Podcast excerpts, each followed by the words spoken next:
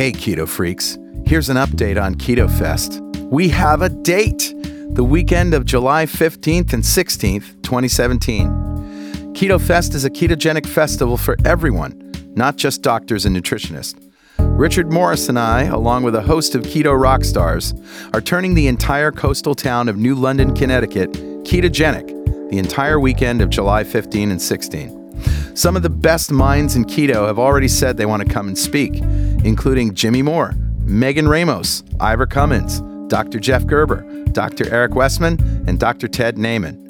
We'll have an outdoor food festival with live music, fitness lessons, cooking lessons, walking tours, bike tours, Segway tours, movies on the historic Garde Theater's 60 foot screen, and of course, great talks by our rock stars. We'll be doing a Kickstarter campaign soon to sell tickets. Meantime, go to ketofest.com and register. Keto Fest, real keto for real people.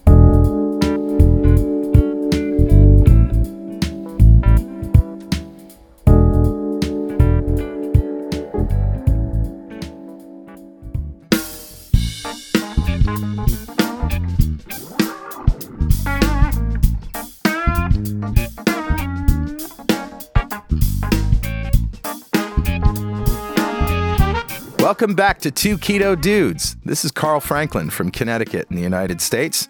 And in February 2016, I put myself on a ketogenic diet to take control of my metabolism. In just two and a half months, I managed to reverse all my markers of type 2 diabetes with diet alone. As of now, I'm 80 pounds lighter with no signs of diabetes or heart disease. Hi, I'm Richard Morris in Canberra, Australia, and I've been on a ketogenic diet for almost three years. When I started, I was very sick with complications from type 2 diabetes. Within six months of starting a ketogenic diet, all of my biomarkers of disease had disappeared. I've also lost about 80 pounds and I've completely turned my health around. Absolute coincidence, Richard. well, this show is a document of my progress through nutritional ketosis and Richard's experience thriving for three years in nutritional ketosis. Yeah. And hopefully that might help a few people who are curious about this kind of dietary hacking. Yeah, we're not doctors. We don't want to give anyone any medical advice, but we are keen to share our own experiences. We're actually both software developers, so we're not afraid of a little technical detail, are we, Carl? Nah. We have done some research into our own deranged metabolisms mm-hmm. and the science behind that. And we hope to share some of that research. Where possible, we intend to put links in the show notes to cite research supporting any claims that we make. And you'll probably work out pretty quickly that we're both foodies. Oh, yeah. We love to cook and we love to eat. In every episode, we both share a keto recipe that cannot be ignored. Oh, no, it cannot. So let's start podcast number 52 Weight Loss Surgery.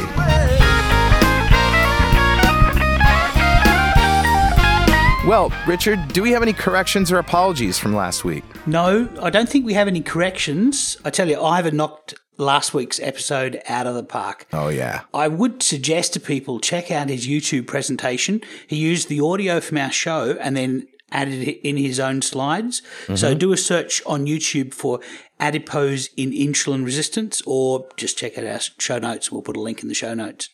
And speaking of YouTube, Yeah. Two Keto Dudes is now available on YouTube every single episode. You can go to our channel. It's youtube.2keto.com. Nice. Yeah. So let's revisit what a ketogenic diet is. A ketogenic diet is any diet that puts you in a state of nutritional ketosis. Yep. And uh, people have different ways of doing that, but one surefire way is to limit your carbohydrates to just green leafy vegetables, maybe a few nuts. Keep them around 20 grams or less per day. And you want to replace all the carbohydrates in your diet with fat. Yeah. And your protein should pretty much stay the same. It, the amount of protein that you need scales with the amount of lean body mass that you have. Yeah. So there is a pretty much the calculation we go by is we eat one gram to one and a half grams of protein for every kilogram of lean body mass that we have. Yep.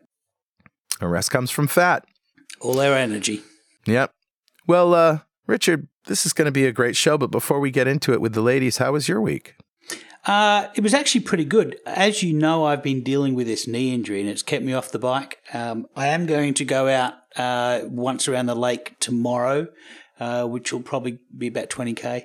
Um, but it's uh, I, the knee injury is really kept me from exercising. I did go to physio this week and they did something new, which is called dry needling, which is uh, a little bit like, uh, it's like a kind of acupuncture. But what they're doing is because my problem is uh, tendonitis, it's all the quadricep muscles are tight and they're normally supposed to be elastic and, and relax as the joint moves. But because they're tight, that puts pressure on the tendon and that's what has caused the inflammation. So what he, they needed to do was to release the muscle. Uh, so he stuck these needles in and all of a sudden my, my quadriceps started twitching and uh, that was you know the the needle hitting the nerve, and basically that twitch is the release of the tension in the muscle. Neat. My knees have felt great ever since. Wow. How cool is that? Yeah, it's uh, fascinating. And the other thing that's happened to me this week is uh, I'm continuing on with my uh, low protein adventure. Um, we said at the beginning of the show that uh, we keep our protein between one and one and a half uh, grams per kilogram of lean body mass. But for just this month, since uh, January 1st, I have been limiting myself to 0.84 grams of protein per kilogram of lean body mass Yeah. uh, which, which for me is about 67 grams of protein, so it's really low. so how's that going for you? It's actually going really well. My uh, my glucose is down and my ketones are up, which is a good thing. Um, and the other thing that's important for me is that by going low protein, I'm starting to get protein signals. So I'm starting to get signals that, if I'm a little bit below 67, if I'm like, say, 58 or so, uh, because you can't always guarantee that you're going to get 67 grams of protein in the food that you cook because, you know, we can't really calculate these things exactly. Right. Um, so if I'm slightly below, I'll f- I'll get a real craving for something savoury, and it could be just like a couple of slices of salami, cup maybe maybe three grams of protein is just enough to get me over the limit, and all of a sudden I lose the cravings and um, I don't you know I don't feel hungry at all. So I'm really able to dial in my protein signaling, my protein hunger signaling. Yeah. Um, and it seems to be around about that 67 to 70 is about my ideal minimum amount of protein. Wow, that's great. And uh, you, as you've said many times on the show, you're going to do uh, bookend DEXA scans before and after to see Yeah. your uh, lean body mass and to see if any of it has been lost, right? Yeah, and also I'm going to do a blood test at the end of it. And at the beginning, I did a blood test at the beginning um, because I wanted to see what my blood urea nitrogen levels are b- before and, and and towards the end to see whether that changes. In theory, if I reduce the amount of protein to the point where I'm in nitrogen balance, that will go down slightly. I'm currently at the top of the physiologic range for that. Yeah. So I was probably eating too much protein, between one and one and a half grams, which I've been doing for the past three years. That may have been too much protein for me, and I must, I may have just been basically throwing the furniture on the bonfire to, to Maybe. to, you know, because it was just excess. But anyway, so that's that's uh, that's my week. Uh, how was your week? My week was great. Um, as I mentioned before, I've been eating during the day and not at night, and that works really well for me, except when something comes along and I have to have dinner instead of lunch. yep. And it's really throwing me. I had a um, a community keto dinner at my house that I've I've started this on meetup.com basically for local people who are interested in keto stuff to come to my house eh, for dinner. I made the Cuban roast pork. Oh, nice. Let me tell you, it was not fat sparing at all. So here I am eating all this fat right at uh, at the end of the night, and um, you know, put on some weight. so this is interesting to know that just because you're eating keto and you're you know fat to satiety, well, if you go over satiety and you eat more after you're already full, you know, you're basically going to wear it. So yeah, that's what happens. pretty much. Yeah. And you know, but I, but the benefit of that is, as compared to overeating carbohydrates, it's very easy just to, you know, go back to doing what works, Right. and uh, as opposed to having cravings and raising your insulin, and now you've got to tamp down that beast again. So you know, it was worth it to me, and especially it was worth it to have Deborah, who was my guest, um, be introduced to all this delicious food. Yeah. No, that's awesome. So, yeah, it was great. Well, that brings us to our topic today. And uh, we have three esteemed guests, all of whom are moderators or administrators on our forum, www.ketogenicforums.com. Yeah. And before that, they were administrators in our Facebook group, which is now closed. Uh, so I would like to uh, introduce Dr. Louise Reynolds, Daisy Brackenhall, and Donna Lordy. Hi, Daisy. Hi, Carl. Hi, Richard. Yes, I indeed. I'm British. You should British, yes. Say. Yes. Uh, Louise, hello. Well, g'day, mates. How you going? Great to have you on. Thank you so much. And Donna Lordy, how are you? I'm doing very good, Carl. Thank you so much. Great. Well, the reason that we asked you all here is because you've all had experience with weight loss surgery. And uh, I think your stories need to be heard because they are uh, each unique and individual and, and very, very interesting, especially because you all found your way to keto. So, Louise, why don't you tell us your story?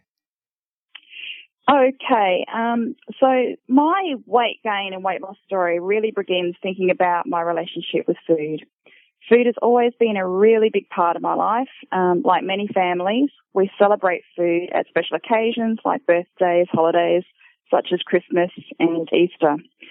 Um, my paternal grandparents always had food prepared when we came and visited them. Mm. My grandmother was such a wonderful cook. Her sweets, her cakes, and her plum pudding, her Christmas plum pudding, was something that made that time so special. The cake was rich and dark and fruity and served with lashings of cream and custard. Bring this us a figgy pudding and bring some right here. That's right. So I try and make it. It's not quite the same, but this was served after we had heaped plates full of turkey and roasted vegetables. So that food coma was well deserved. Yeah. It wasn't really until the birth of my son, um, which was in a really unhappy marriage, which later ended, of course, that I gained most of my weight. So, like your esteemed Dr. Phil says, I was having that party in my mouth and eating my emotions. Mm. Yes, Dr. Phil, that's for sure. And of course, it wasn't working for me, but I haven't got the Texas drawl to do that. what were you thinking? it's not working for you. Right. Anyway, so the emotional roller coaster escalated with family court matters, dealing with custody issues, Oh, which really resulted with me being a full time single mom of my son who has various learning disabilities. Wow. And this was all the while while working full time and doing my doctoral dissertation. So life was one big messy ball of stress. You're a superwoman. So, well, I'm doing the best I can. Anyway, so I tried all manner of things. I did the obligatory Weight Watchers. I was counting those points. I was drinking them shakes. Me and Jenny Craig became best friends. I Mm. did the Dukan, you know. Anyway, the shakes were an interesting experiment in the sense that they were low carbish, but um, obviously I needed a lot more fat in the program. And this worked well. I lost about 15 kilos um, at that time, but of course it wasn't sustainable, and I'm not as knowledgeable as I am now about the true science behind eating ketogenically and knowing what I know now. Yeah. But I'm still trying to get a better understanding of my weight issues and my usual approach, like Donna and Daisy, would like to over intellectualize things. Um, being a former paramedic EMT and then I became a university lecturer, I was always looking for reasons behind why I was increasing my weight gain. Right. And of course, conventional wisdom, calories in, calories out. Oh, yeah. So, um, like Right. Richard, I had I had that physical trainer punish me three times a week. Mhm. So Yep. yeah, sure. The exercise did make me feel better, but it never really shifted the ever increasing weight. Mm. The irony of the situation was that I was there I was, Dr. Lou, the intelligent, overweight woman, teaching about healthcare and healthcare systems, healthcare policy, was standing out the front of very large freshman first year classes, and I wasn't practicing what I was meant to be preaching about being empathetic and understanding about healthcare needs. Yeah. So there I was using my university contacts. I knew um, of the eating disorder research unit at my local campus, and they were real leaders in this area. And I asked them for um, some contacts for a therapist, and this changed my life. The therapist used um, cognitive behavior therapy to understand what my triggers were and mm. really raise consciousness about what those food patterns were. Unpacking this meant that I went back to what my food values and beliefs were, and much of that was around childhood, and food was a social thing rather than a nourishment thing, which was a real revelation. Oh, right, right. Mm. So shifting my thoughts and feelings and behaviors to better manage those identified stresses in my life and how I was using food to as Dr. Phil said, eat my emotions. Right. Which were mostly carbs and they were easily prepared, accessible, rather than actually nourishing my body. Yeah. So, how did I get to the weight loss surgery decision? It wasn't easy, but again, being who I was, I researched the literature, what my choices were. I interviewed three different surgeons and basically asked them, you know, what is it they're going to do? I took along the research papers with lots of sticky notes and highlighted text because I wanted to show them I was serious about what it was that I was going to do um, for the rest of my life. Wow. But what how that came up was a colleague um, who also had a vertical sleeve gastrectomy, and she had great results, and that was a real inspiration to me. So um, I went and um, consulted with her surgeon, which I did. So at that time, I was nearly 300 pounds, which was about nearly 130, 134 kilos. Yeah. Yeah. And was finding it just so hard just to move around and do things. So nothing was working for me in terms of ways of eating or diets. You know, I felt like I'd tried everything and after two years of therapy, I really needed to get a better handle on the management of my mental health and stress. And this was the one last option I needed to try. I knew that I didn't want a lap band or gastric bypass from my research and I wanted a permanent option that allowed me to eat what I wanted to eat and be able to control that portion size. So I later learned the difference between abstaining and moderating. So if anyone's interested in Gretchen Rubin's work on habits, that, will, that was really key for me. And I definitely need to abstain from certain foods. So, how did the weight loss surgery work? I mean, how did you lose weight for a period of time? What was your experience with it? So, at that time, um, before really going low carb, I had lost, um, I got to about 90 kilos. So, um, I had lost around about 40, yeah, 40 kilos in weight loss. Wow. And, and, but the diet that you were eating was still high in carbohydrates, so you were hungry most of the time yeah, so I was still I was still needing, or not still needing, but I was still eating regularly and um, and certainly a carbohydrate diet. Yeah. Did you find that over time your stomach expanded to to uh, allow more food, or did did you have problems with vomiting like we know Lino had? No, definitely not. Um, I see. I've yeah, I see that the weight loss as, um, in terms of the weight loss surgery, is the tool. And I needed to look after my sleeve, mm. and it will look after me. Yeah. And it's certainly um, as a tool. Um, no, I've not had any um, adverse effects. I didn't actually have any vomiting. I've never vomited from, um, obviously, other things apart from alcohol. Yeah, sure. Um, but um, no, my there was no complications. Okay. I've had an unremarkable recovery, and um, yeah, it's been absolutely uh, well. I'm absolutely wrapped with what um, the outcome has been. So thumbs up for you. Yeah, most definitely. Mm. Um, but the in terms of where I am now, in terms of shifting, the next lot of um, 20 kilos has really been focused on the way that I'm eating now right. in terms of low carb. Okay. And do you find that low carb works naturally with um, the vertical sleeve? Most definitely. And I think um, I know that Daisy has posted this a number of times about how it's sort of like a hand in glove and it fits so nicely. And it's really worked well um, in terms of, you know, hunger management and feeling obviously the, the fullness and eating to satiety hmm. and really those hunger signals. After the sleeve, Um, obviously, part of the stomach that they cut out, and I'm sure that Donna can talk more to this, um, is where they cut out the ghrelin um, part of your stomach. And for I don't know how many days or even weeks, I wasn't feeling hungry at all. It was quite unnatural. Did you say the ghrelin part of your stomach? Correct, the ghrelin Yeah, the, part. the So part where that, the sig- the ghrelin part that is signals ghrelin, yeah. Oh, the part that signals ghrelin. I didn't even know there was a part Mhm. that signals ghrelin. And ghrelin is the hormone that that uh, that is a hunger hormone, right? Yeah, Donna can talk to that. So ghrelin is interesting, uh, actually, because it and growth hormone share the same receptors. So, for example, Carl, like a lot of people who are listening know this already. Um, when you fast, what hormone peaks significantly? Well, it's growth hormone, Mm. and uh, you know, it's they don't quite understand the mechanism uh, for hunger. Everyone will tell you it's the hunger hormone, but it actually does a lot more. Okay. Um, but yeah, so most of the ghrelin cells are in the stomach. I Uh, actually, in infants, they also produce it in their lungs. And that's what contributes to lung development. And so we have some residual cells in our lungs, still not very many, certainly. Wow. Um, Mm. but the stomach still does produce some ghrelin. And they've also found that uh, some of the islets of Langerhans in the pancreas also Right.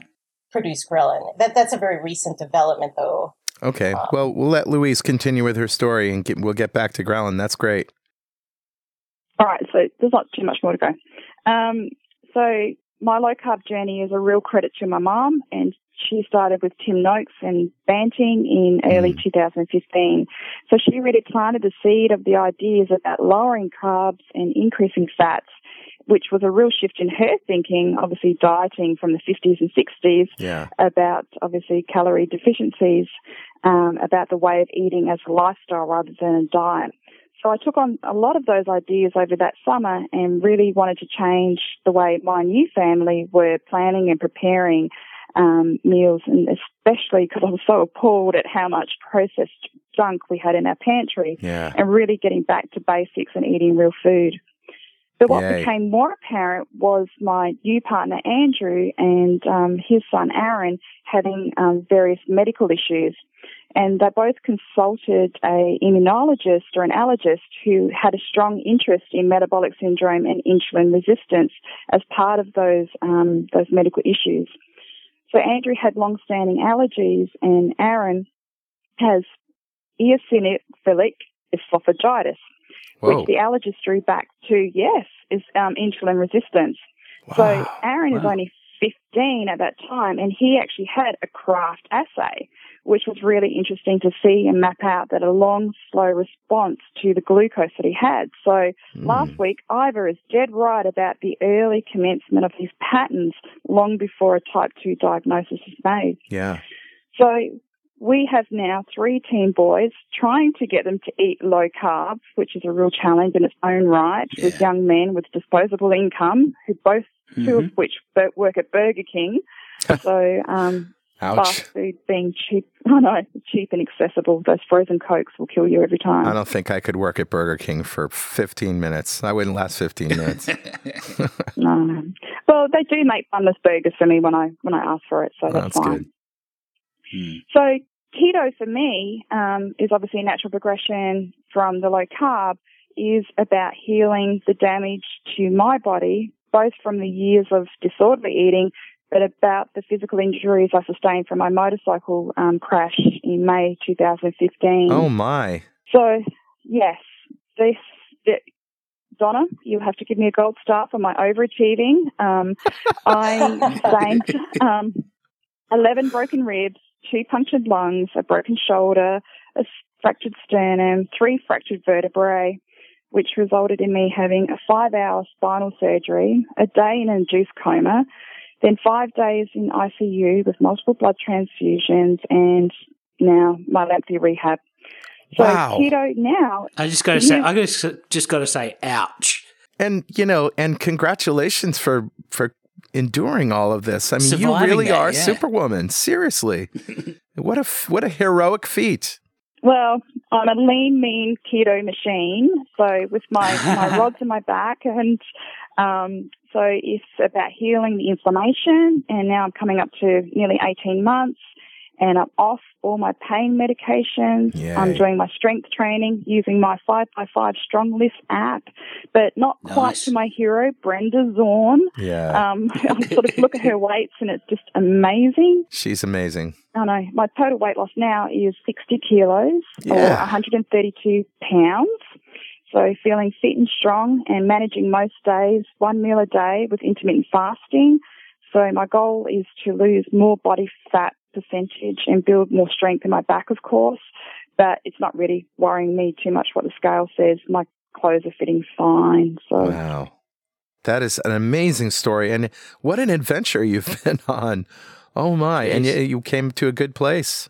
Yeah, but you guys, I tell you what, um, and thanks to the superb recipes, I make my own bacon um, with my new Christmas present of my wood smoker, All my right. kitchen gadgets, thanks to Carl, uh, Okay. uh, medical devices.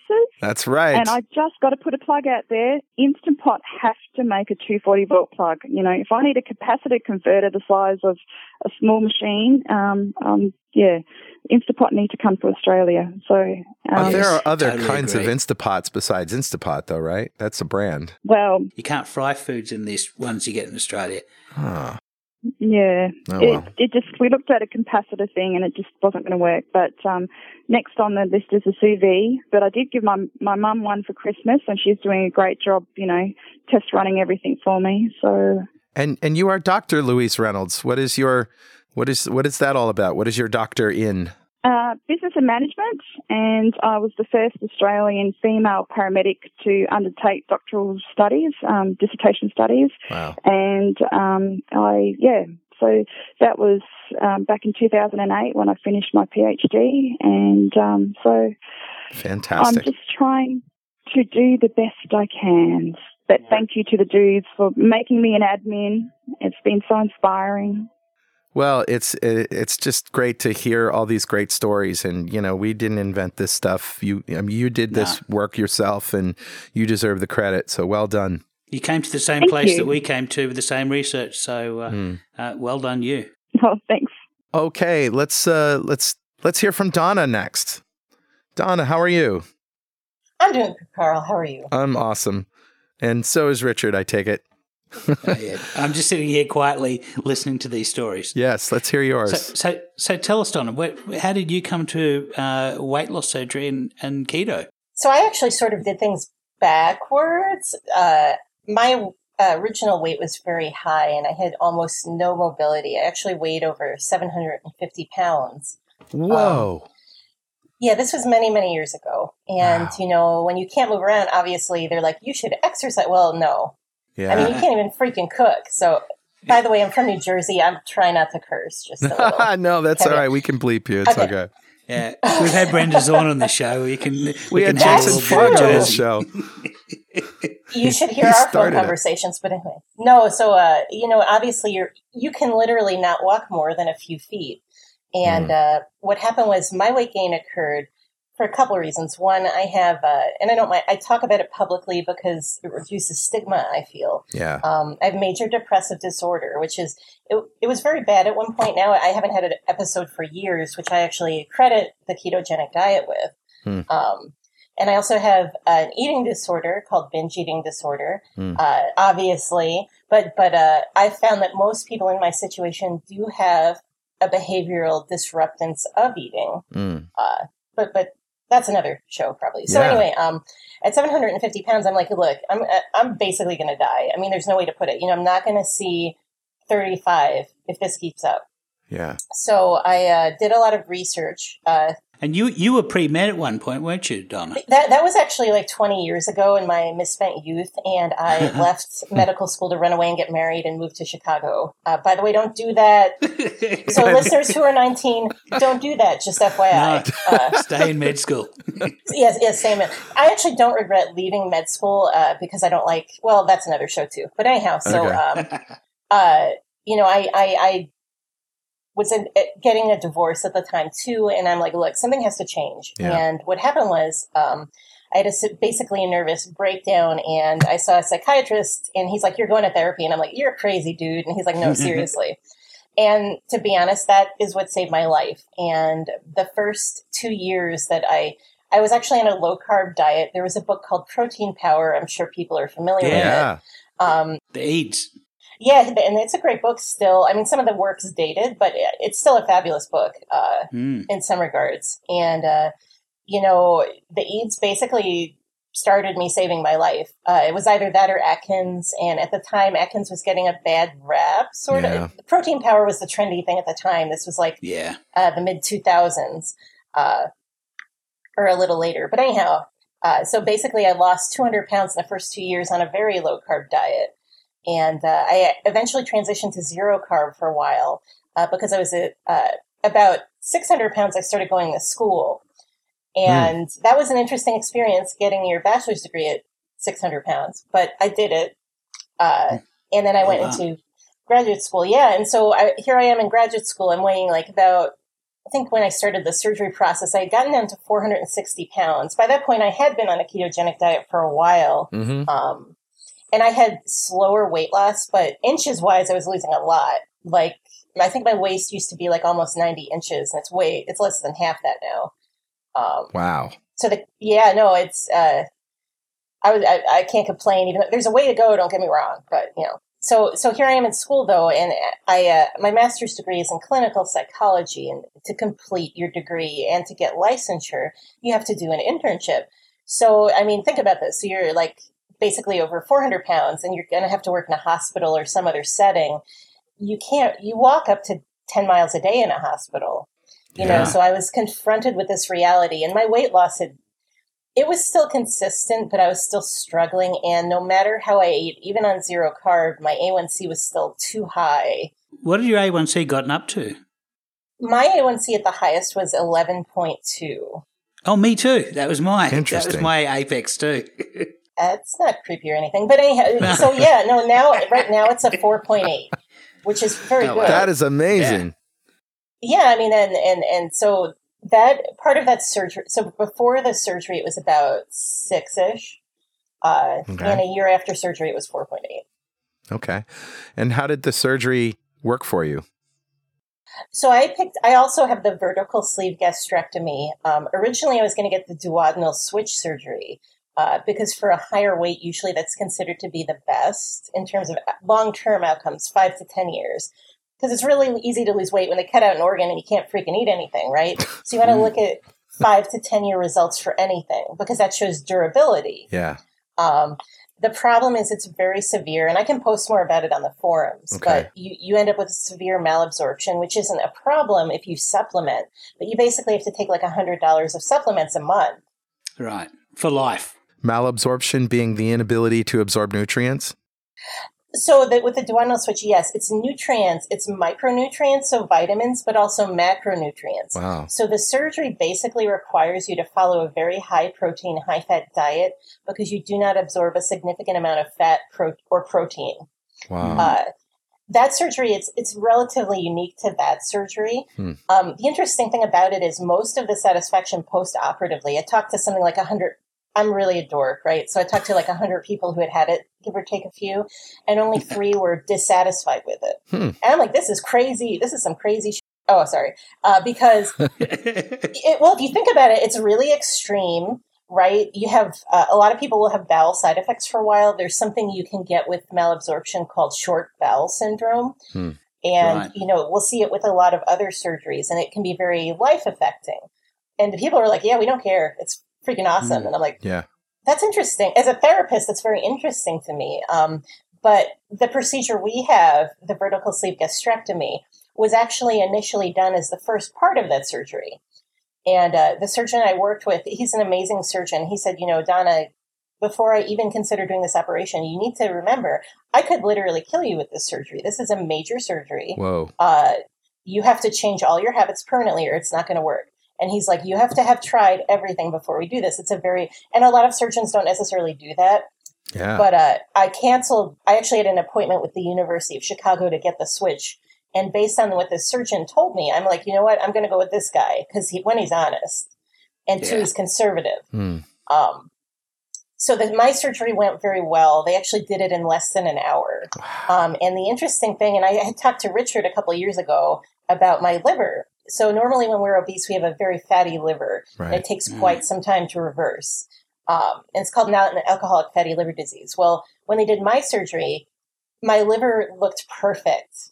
It looked like I had never been obese. And the surgeon credits that to me having been on a ketogenic diet and a low carb diet for so long. Sure. I thought that was interesting. Nice. That is interesting. Donna, could you give us a quick sidebar on the different uh, kinds of uh, weight loss surgeries? Okay, I'll save the lap band for last because I hate it. Um, That's what Le- that's what Lino had. That's right. Yeah, don't ever get the lap band. I mean, uh, but it, so the first most common surgery now is the vertical sleeve gastrectomy, and I think that's what the three of us have actually. Right. Um, it is very well tolerated, which means that after surgery, you can pretty much eat anything in the sense of tolerating food. Uh, some people do have food sensitivities, but for the most part, you can eat normally. Um, about a year after the surgery, what happens is the sleeve swelling goes down, so your capacity does increase. But as we all know, it's not how much you eat that matters typically, it's, it's what you eat. Yeah. Um, And when? yes. So this is a webbing uh, that's wrapped wraps around the stomach to compress the size of it. No, so actually, what they do for the gastrectomy, they excise or remove uh, 80% of the stomach permanently. So normally your stomach is Ah. shaped like a kidney bean, Yeah. right? Uh, so what this does is it cuts off the back part of the kidney bean called the fundus, and the fundus is the part that stretches. That's also the part going back earlier, which makes the ghrelin. Right. So Gotcha. you have a permanent serum reduction of ghrelin for life. wow. And that might also pre- prevent insulin uh, production as well. I mean, it's the stretching of the stomach that that uh, provokes some uh, secretion of insulin. So, uh, Well, it removing the part that could stretch probably would reduce that as well. So it does, and it also alters the neuroendocrine response because eating to fullness and stomach stretching permanently over over time, not like once, right? Alters the whole neuroendocrine response around fullness, which a lot of people Right. also don't realize. Hmm. Um, but anyhow, so so that's one surgery. That's it, the safest currently in terms of low side effects, uh, short inpatient stay. You have to watch for what are called leaks in the Mhm. staple line, uh, which Mhm. is what you still want a skilled surgeon to do it, obviously. Um, Cool, and the sure. surgery is the shortest. Mhm. The one a lot of people are familiar with is called the gastric bypass, though. Right. And the whole name is the Roux-en-Y gastric bypass. Mhm. Um, and what that refers to is what they do is so you keep your whole stomach. And I, I like think someone was drunk who actually came up with the surgery because it sounds ridiculous. Yeah. Uh, you keep your whole stomach, but they retain a small pouch of it. So they make a little pouch by where the esophagus is, like this little bubble. The rest of the stomach stays in the body and is connected to the system. And then they bypass about 150 centimeters of intestine. And they start that bypass after what's called the duodenum, which is the first part of the small intestine. right. So there's Hmm. a caloric malabsorption because so the Yeah. less time food is in contact with the intestines, the less uh, macro and micronutrients and energy you absorb. Um, Right. There's still carbohydrate absorption. There's still so all of that, and the problem is that comes back. So the the the caloric malabsorption and the energy, I should say energy malabsorption because I hate calories, but anyhow, Yeah. uh, the energy malabsorption returns after some people say it's two years, some people say it's five. Regardless, it comes back. The malabsorption of iron and other, uh, you know, minerals and vitamins, though, does not. Right. So, so you still have to supplement, and you have to watch your labs carefully. Um, that was done exclusively, and until I think 2014 or 15, the ASMBS, which is uh, the American Society of Metabolic and Bariatric Surgeons. I'm sure the Hmm. internet will tell me if I got that wrong, but Okay. um, their statistics uh, about 200,000 people get surgery a year now and in the United States, and about half of all the people now get the sleeve. Hmm. Prior to that, it was like 60% gastric bypass and then some so much of the lap band, Yeah. right. um, which I still hate. All right. Okay, so so the bypass, it's not a bad surgery, but the sleeve has actually outcomes that are the same now. Now that the sleeve has been done for so many years, uh, you still see an excessive weight loss that's permanent, five to five to ten years of about fifty percent. right. Wow. So uh, then there's the duodenal switch, which I mentioned, which Mhm.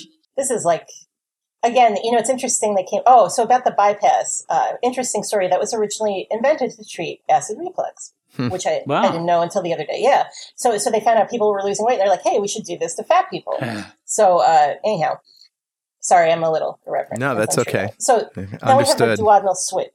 Well, I don't know if that's good, Carl, but you know. Anyhow, It so is the what duodenal is. switch has that has the what they do is the sleeve gastrectomy, and that one is actually usually twice the capacity of the standalone sleeve.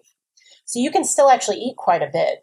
So to give you an idea of capacity, the normal stomach, when full, holds about 32 ounces by volume on average. Right. Mm. Um, after the sleeve surgery that, you know, for example, me and Luis and Daisy have, it's about four ounces.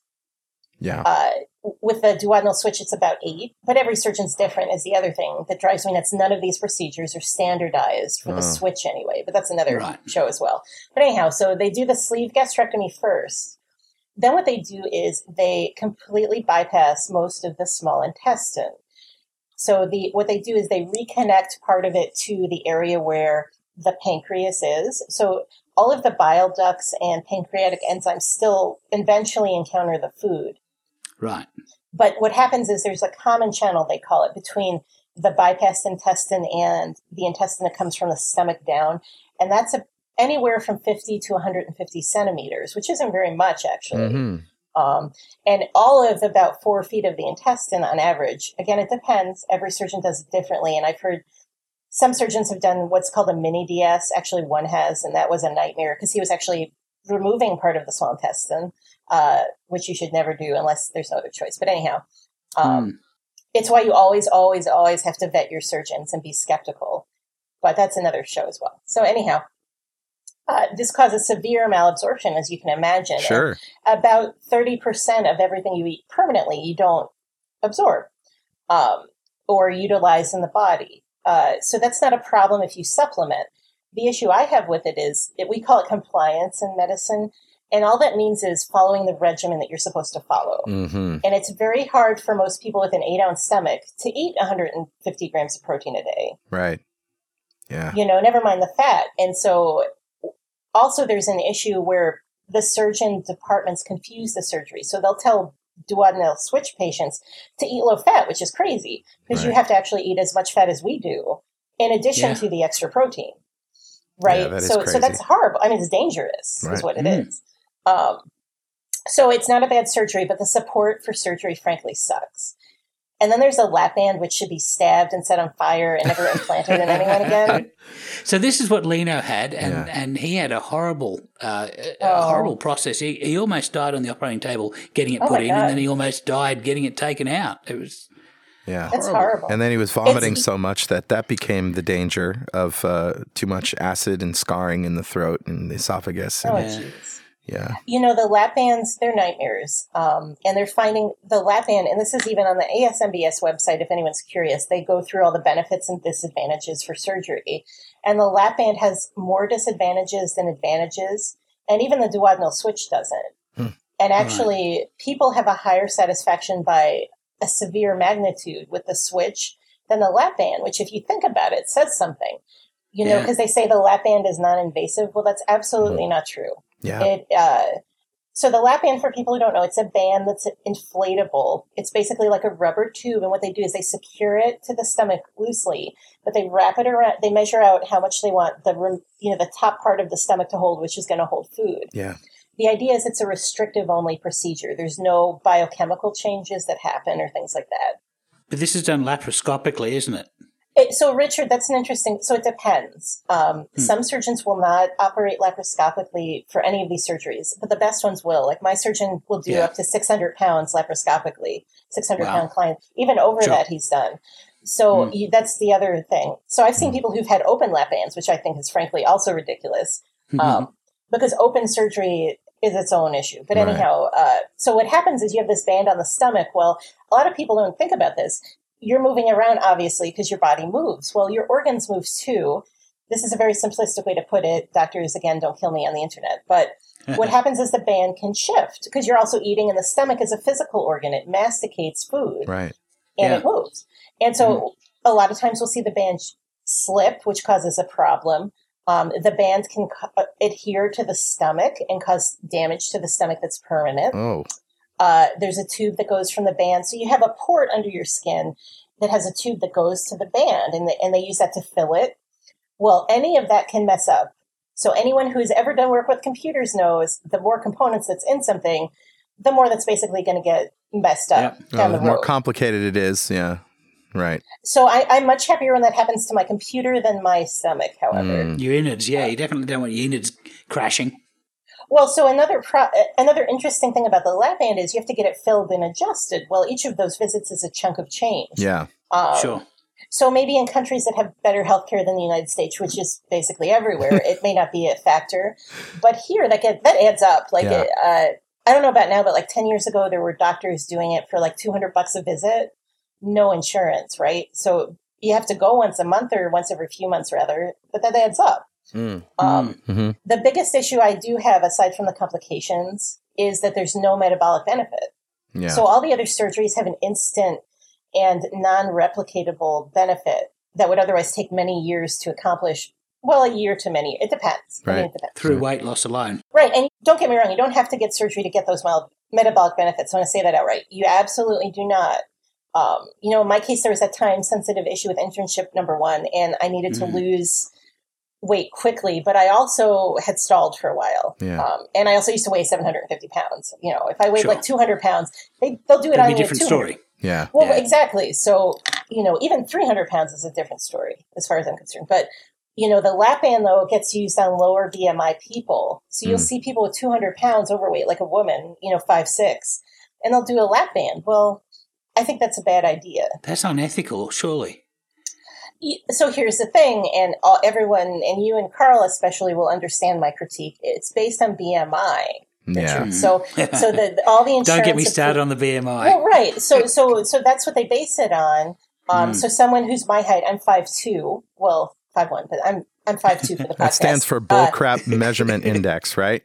no, it does. It's ridiculous. So, so I'm supposed to weigh like hundred pounds. Well, you know what? When I was a size four, when I was like young, I didn't freaking weigh hundred pounds ever Mm. in my life. Well, Donna, Yeah, can let's get back to your story. That was a fascinating sorry about sidebar. Where do we leave off in your journey?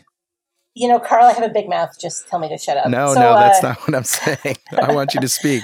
So, so I had I had surgery in June of 2015, and since then I've lost uh, 142 pounds. Wow. Um, yeah, I'm, I'm in the two, the high 290s now, 290 ish. And how much of that do you attribute to the surgery versus what you eat? So I actually view surgery like a like a program. There's an old programmer saying, you know, it's GIGO, right? So garbage in, garbage out. So you can have a four thousand dollar MacBook and treat it like a piece of crap.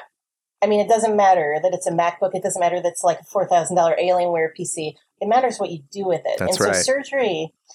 I think that for me, the benefit of surgery one is I have binge eating disorders, so I should always have restricted consumption Yeah. even though I don't binge and I haven't in a while, um, I find it psychologically helpful. Number one, I find it physically helpful uh, as well because I feel much better since surgery. My hunger before surgery, even on keto, I would be like crazy psychotic hungry, like Mm. pregnant lady with four twins hasn't eaten in eight weeks, really needs to eat something crazy. No, it was psychotic. It was like this psychotic hunger.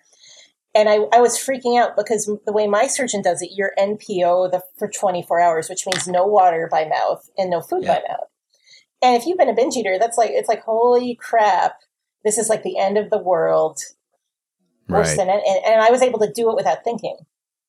You know, my, my blood sugar fasting the day of surgery was 170, probably elevated because of the stress.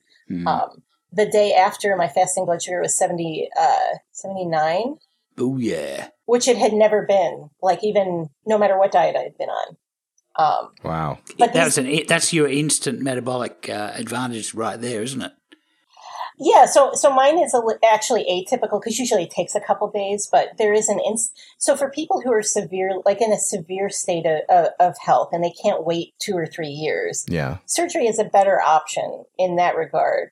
Um, if you've ever weighed over 400 pounds, surgery is a good option, partially because it also compensates for behavior. Mm. And that, that goes into my, so my experience, I think, Carl, you know, is a lesson in, in the power of behavior, actually, Yeah. because behavior is on, I look at obesity as a dysregulation of hormones Yes. and that paired with maladaptive behavior. So we're not talking about, you know, the skinny type 2 diabetic, which actually there are a lot of people who are skinny type 2 Sure. diabetics. Tofis. We're going to do a Um, whole show on We're going to do a show on them one day. Yeah. I mean, and I, I think that's actually very important because people don't realize, hey, I'm skinny. Well, I'm healthy. Well, no, you're not. Shut Yeah, up. But right. anyhow, I shouldn't say that because I'm a counselor. But, but, but so, so like, but, but, but, but when you're talking about obesity, and you have like an abundance of adipose tissue.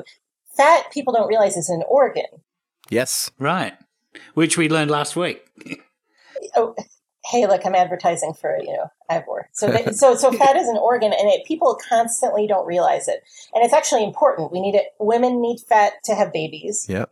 You know, if you're too skinny, you're not going to have periods. If you're Mhm. too fat, you're not going to have periods either, and you're not going to be able to get pregnant. Right. Uh, you know, even even men need some fat for hormone regulation. So that, Mm. that that's the issue, and, and and weight loss surgery maximizes our ability to manage it because it regulates about their hunger and fat gain are very complex. Mm. You know, and ketogenesis naturally resolves it, and so does fasting to some degree. Yeah. Um, but you know, the thing is, you have a permanent metabolic benefit with the bile acids. For example, the bile acids affect your gut microbiome Mhm. in the small intestine, and that's a factor in obesity. Um, you have permanently reduced ghrelin, which means if there's less ghrelin in circulation, using the growth hormone receptors. So this is just a theory, Okay. okay? Mm. But but then what can use those receptors? Well, then growth hormone can use them because Sure. you reduce ghrelin. So let's continue this conversation with uh, Daisy Brackenhall. Hi, Daisy. Hi, Carl. How are you? I'm good, thank you. Really excited to be here. yes, and we're excited to have you. Let's hear your story. Okay, well, mine's mine's quite different from the other two, and um, I feel ashamed in some ways that I just I've just stumbled along. There's no more research these days, but I I knew nothing to Hmm. start with. Um, uh, I've I've always had a difficult relationship with food for as long as I can remember, really.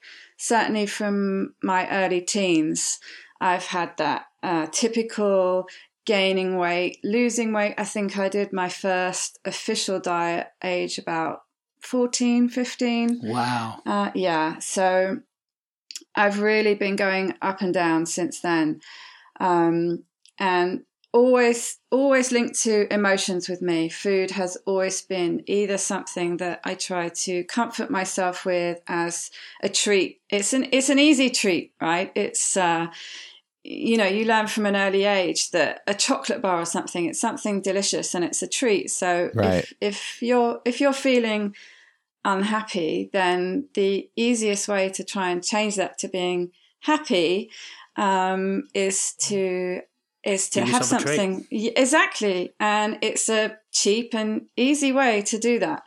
Um, so I've I've I've always done that, and and late, later on, I've actually used carbs. Especially, I learned uh, were an, a numbing type um, medication, if you like. So I could, uh, w- when I got really unhappy, I just wanted to be out of it, basically. Right. And I've I've never turned to drugs. Um, which which would probably have done it faster and more effectively, but Mm. luckily I've I've never done that. Um, but I use food, so I, I I found that by eating a lot of carbohydrates, it would it would make me sleepy. I'd go to sleep and and I'd I'd be asleep for ages, and I wouldn't have to be unhappy because I was asleep. Um, so from probably my early twenties, I was diagnosed with an underactive thyroid, and I, I suddenly thought, oh, I'm gonna, I'm, I'm just gonna lose weight. This is, this is amazing. Hmm. Um, but the doctor, the doctor said to me, no, he said, unless this has specifically caused your weight gain, it's not going to solve the problem. Yeah. Um, and it didn't for me. Uh, I, I also um, saw a psychiatrist at the time who told me officially that I had depression. This is what all this unhappiness was. It, it, it had a label and apparently it had a cure, which was um, Prozac, basically. Mm. Yeah, Um, sure. Ex- except that never worked very well. Um, and I basically just carried on gaining weight, gaining weight, losing weight, gaining weight, the, the normal sort of cycle and all the things that people do, Weight Watchers, you name it. I've, I've done it. Um, and I moved to France um, and the problem just just continued. And uh, one day, one of my one of my long phone conversations with my mum, you know, talking about how unhappy I was and how fat I was and how difficult it made everything. You know, I'm a um, I was a garden designer, trained as a garden designer in the UK, but when I came to France, really all, all, all the work I could get was garden maintenance. And when you're 134 kilos, which is what I got to, that's actually really hard to do. Um, you know, and I would I would come home and just cry at the end of the day because I had welts wow. and sores from in the summer when it was so so hot oh. and everything would rub and and I would oh, just yeah. have these sores and uh, everything was hard everything yeah. was painful and awful and my mum said to me you know you should go and see the doctor because here in in the UK people are getting this uh, weight loss surgery done on mm. the NHS uh, you, you should go and see your doctor so I thought, well, why not? What have I got to lose? So um, I, I, went to my GP and he referred me to a bariatric surgeon. And um, this was said, in England, right? No, this is in France. In okay. France, okay. Yeah. Um, and so I saw him and he did the usual, worked out my BMI. Um, and straight away said, "Right, yeah, we have this great surgeon f- surgery for you. Uh, it's called the band." Mm. Oh dear. Uh, mm. Yeah. And so, but of course, I, I didn't know. I didn't know anything about it. And I just, for me, it was this lifeline. It was something that the surgeon was going to do. He was going to put in my body and it was going to solve all my problems. Right. It was a heroic intervention, which uh, uh, certain kinds of uh, surgeons um, make their living out of. Yeah, yeah, that's right. Yeah, and and he Actually, to his credit, he has changed over um, his career and no longer performs the band. But uh, come to that later. Um, mm. So, yeah, he he he said, "Okay, this is this is what we can do," and I was great. You know, this this is the answer to all my problems. Um, so I had the band. Mm-hmm. And to start with, uh, nothing really. Oh, and he took he took my gallbladder out first because he said in his experience, a lot of people tended to have issues um, if if their gallbladder um, was at all had potential for for problems, which which mine did. It turned out it had stones in it already. Oh, he said right. after after the surgery, you can you can have real issues, and it will have to come out under emergency surgery. And I've heard a lot of stories about that actually. So yeah. Um, although I think potentially I have problems with not having a gallbladder, on balance, I'm, I'm quite glad he took it out. Um, mm. So hmm. I had the band, and to start with, nothing happened. I'm like, okay, so I can still eat completely normally.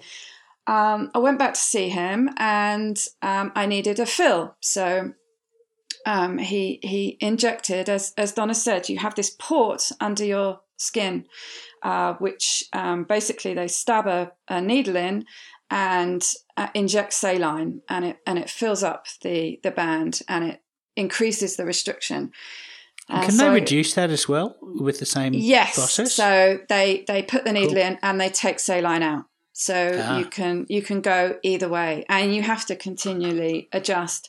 Wow. Um, so I came home, and it was just before Christmas, and my brother came over, and I, I made this you know fantastic normal sort of roast dinner, um, and I discovered straight away that I could hardly eat anything. And what I did eat, I would throw back up. So I would probably yeah. only consume maybe 10% of what I ate, which wasn't very much. And I was so desperate that I thought this was fantastic. I thought it was great that I could eat anything I wanted to. I couldn't eat very much of it, and I would basically regurgitate it. It wasn't, it sounds gross, and it was gross, but it wasn't like sick um, yeah. because you were literally just regurgitating food. So right. it actually wasn't quite. It didn't have a lot of acid in it. In other words, N- no, none at all. So you literally you ate something and then you tasted it as it came back up again, exactly as it went down. Wow. Yeah, uh, so I thought this was great, and that carried on for about six months until basically when the summer came around and it was and it was really hot again. I started fainting uh, when I was working um, because well, basically, you weren't getting I, any nutrition. I was, I was, suffering from malnutrition. Yeah. yeah. Um, so uh, yeah, I thought this this isn't good. However much I like the fact that I've I'd lost about I think twenty odd kilos by the this this is not right. I can't actually function. So I went back, and they tried to um, take some of the saline out, and that was the first time they discovered um, that my port had flipped round 180. So they're stabbing away with Whoa. the with the needle, yeah, and they're pulling the X-ray machine in. What's going on? We can't get this needle in the hole, and they discovered that it had flipped round 180. So the hole, why they don't have holes on both sides, I don't know, but the the hole couldn't be accessed because it had turned round towards my Wow. insides. So I had to go in and have an operation to switch it round. And although everything was keyhole, actually where the port, where they put the port in, was um, maybe nearly 10, 10 centimeters across the um, the scar. Mm, So wow. so yeah, so I Yeah. did that, and basically that happened twice. So um, further on down the line, the exact same thing happened again, and I was like, well, well, "How does this happen? Are you not sewing it in properly or something?" Because you know, I I have a reasonably active lifestyle. I'm a gardener, but I'm I'm not doing anything that should make it undo itself and flip round. But so twice that happened. Um, and so everything carried on really i never really got on very well with it then then i started to have real regurgitation problems during the night where this uh, brown foamy liquid would come up Oh, and it was it was it was horrific and so you you aspirated in your sleep, really? yeah and to the point where i couldn't i couldn't sleep horizontally so i i would sleep in an armchair um to, to keep myself upright and i would have a container next to me because this stuff would come up um, and and I, I suppose I just got into the habit of almost uh, subconsciously not really fully awake, just sort of spitting this stuff out in my sleep. So you Um, had to sleep upright, yeah, so you didn't drown while at night. Basically, yeah, because if if yeah, if if I was lying down, I would start choking, and it would it would get really awful.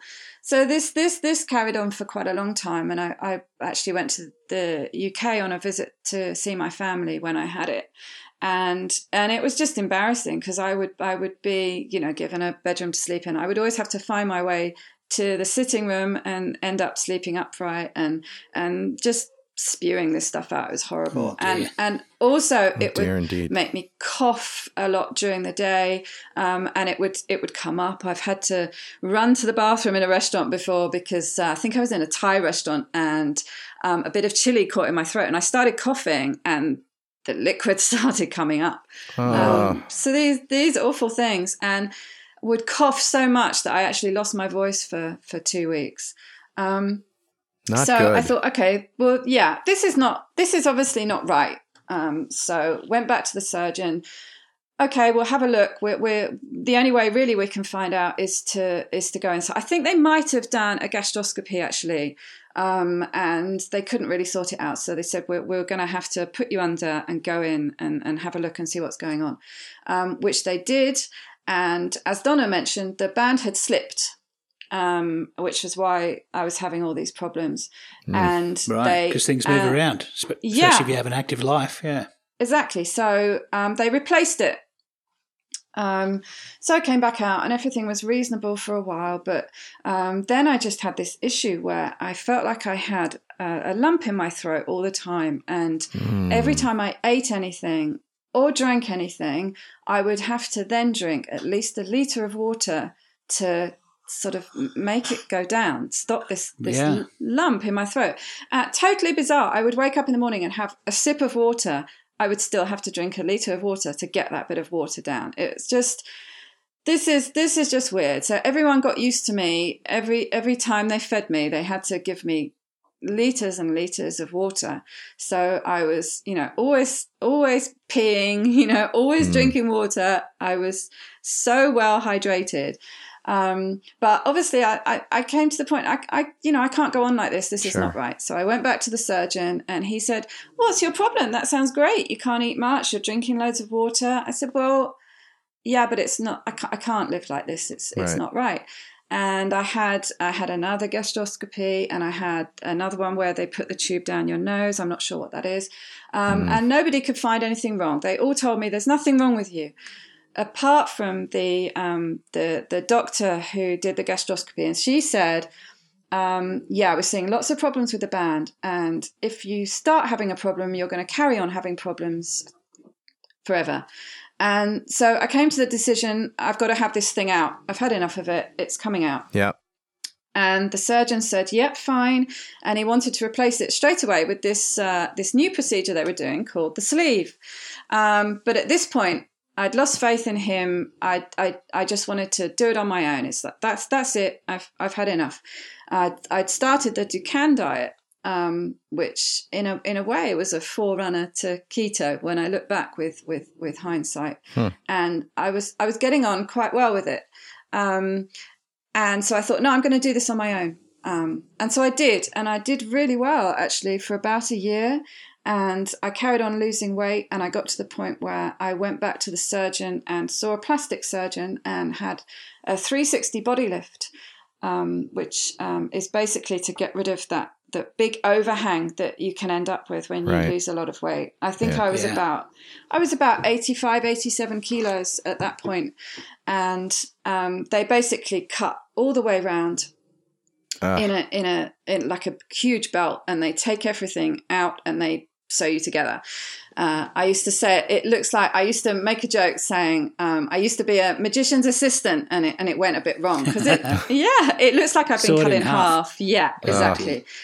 Um, so that that was great. It, you know, I was I was I'd got rid of this this this big overhang, and I felt good, and everything was going well. And then it stopped going well. And um, from I think it, it was uh, towards the end of the summer, from about September to the end of the year, I gained. Um, so in about four months, I gained six stone. Um, And how much is a stone actually? uh, a stone. It's around six kilos. So you're looking at about probably 13, close to 40 kilos. 14. 40 kilos, yeah. Yeah. So I Oh wow. lit, literally ballooned and I, and I went a really weird shape because I'd had this body lift. So, and, and, and I just lost it again. All, it just gone. And it was all down to carbs, of course. Um, and I just, I'd had no support with the band. So there was no support group. There was no one to talk to Huh. um, everything lacking. And then then I found online again. I think my mum had heard something on Radio Four, um, and I started getting online, and I found um, these weight loss surgery forums and and groups, um, and started finding out what my options were. And convinced myself I wanted a bypass because I want the most restrictive thing going. I want to, I'd heard about this dumping syndrome, which um, bypassers can get, but it turns out a lot of them actually don't. That if you eat, um, if you eat too much sugar or fat, because of course fat was still the devil then, um, you would have this dumping syndrome where you'd basically be really ill. You'd get diarrhea, you might vomit, you you just just feel awful. And I thought, well, this is great. This is going to retrain me. Exactly. That that's the that's the point of desperation I was I was I was at. Mhm. Um, I you know I just wanted to have something that would take this away. I can remember sitting eating um, a tub of Haagen Dazs, which was always my favorite ice cream. Hmm. Um, this is my sort of self medication, I guess. Eating it, tears streaming down my face, so unhappy, so miserable. Eating this stuff that I was was trying to make me feel better, but it wasn't making me feel better, and Right. so just in this awful, awful place. And so I went, I went straight back to the surgeon. I said, right, you know, I want, yeah, I want this bypass. I, I want, I just want you to solve this problem. Um, and he got out his chart and he worked out my BMI and he said, um, no, we can, we can do the sleeve. He said, I don't, I don't want you to have a bypass. Uh, you're too young. There are too many complications.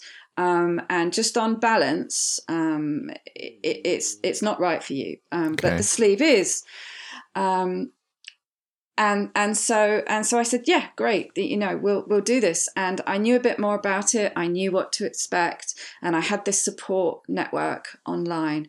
Um, so I so I had the sleeve in I think it was 2014. So just just uh, coming up to my three year anniversary actually in, in May this year. And and it was fantastic. Um, I was I was in hospital for quite a long time. I was in for about eight days and and just kind of went insane. But um, it it felt great. I could uh, straight away. They put me on um, mashed up food. I was eating normal food. Apparently, I could eat whatever I wanted to. I just couldn't eat very much. So, and this and the restriction worked fantastically well huh. immediately. And I was just amazed. You know, I could, I could, I ate a few spoonfuls of food, and I was full. Yeah. Uh, it's fantastic. interesting that both you and uh, Donna and Louise all had this same surgery, and uh, the way that it, it takes out the part of the stomach, as we mentioned before, in case you are just listening for the first time here now. Um, it, you took out the part of the stomach where the ghrelin is, and that also has a way of reducing your insulin. So you you naturally are not going to get those cravings as much. That's right. I well, or did you? Uh, yeah. Only. If only. In, oh, if only. yeah, if only. If only. In theory, in theory, I still, I actually still had quite a lot of hunger. That okay. never really went away for me, but I was full very quickly. I, I literally could not eat um, more than a certain amount, and right. so, so that side of it was was really good. Um, and the the weight fell off. Uh, I followed all the advice I was given, which is basically a, a, a normal diet but less of it. So mm. um, they still tell you, you know, you've you've got to eat your carbohydrates, but it, it comes after. That in, in in a way, it's good advice. Eat your protein first. Yeah. And then what's left, you you put in carbohydrates. Right. No mention of fat, of course, other than you need to keep it low. yeah. Um, of course. Crazy. Yeah. So uh, I, I I carried on with that and and you know lost lost weight did really well, but I I was still having problems with carbs and the thing with the sleeve is the restriction seems to work really really well with protein and fat, but when it comes to carbohydrates, certainly when you're after say about a year, but certainly after two years, that restriction really starts to wear off, mm. especially when it comes to carbohydrates. Mm. So I would slip back into um, carbs and even doing exactly as I was told. In fact, the dietitian I went to said I should be eating a third of a baguette with every meal. Oh my gosh. exactly. How crazy is that to eat a whole baguette a day? I mean, I know we're you in France. went to a French dietitian, though, didn't you? Exactly. we're in France. But I mean, yeah. I mean, come on, that's that's crazy advice. So I, crazy. I basically sort of stopped listening to them, but I still thought, you know, there were healthy carbs. And actually, this is when um, I I had an argument with somebody on one of the Facebook pages, and people who know me know me. I, I do like to get stuck into a debate. And I that's how I learn, and that's actually how I found low carb. Um, a person who's now a really good friend of mine, Kirsten, started telling me about low carb, high fat. And she said, you know, you should be looking at this. You don't need carbohydrates. Of course, you need carbohydrates. I said, you know, I'm not talking right. about all carbohydrates. I'm not talking about the bad ones. I'm talking about the healthy ones. You have to eat these for your brain to function, and etc. etc. She said, no, you don't. You you you don't need carbohydrates at all. Um, but instead of just arguing with me, she said she did exactly what you guys do. She said, look at this website, look at that website, and look at the science, and you'll see that what I'm saying is right. And being naturally really curious, that's that, yeah, that's exactly what I did. And I started to realize that what she was saying was was true, and sugar was the problem.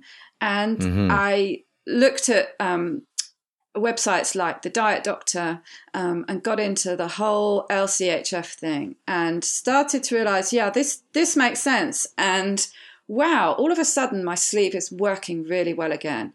Um, and so I and I carried on with that and, and did really well with it. But the level of carbohydrates, even though they weren't high, I was still struggling to get rid of the cravings and I would easily slip into having too many carbs and then ending up going on a bit of a free fall, eating all the really bad carbs.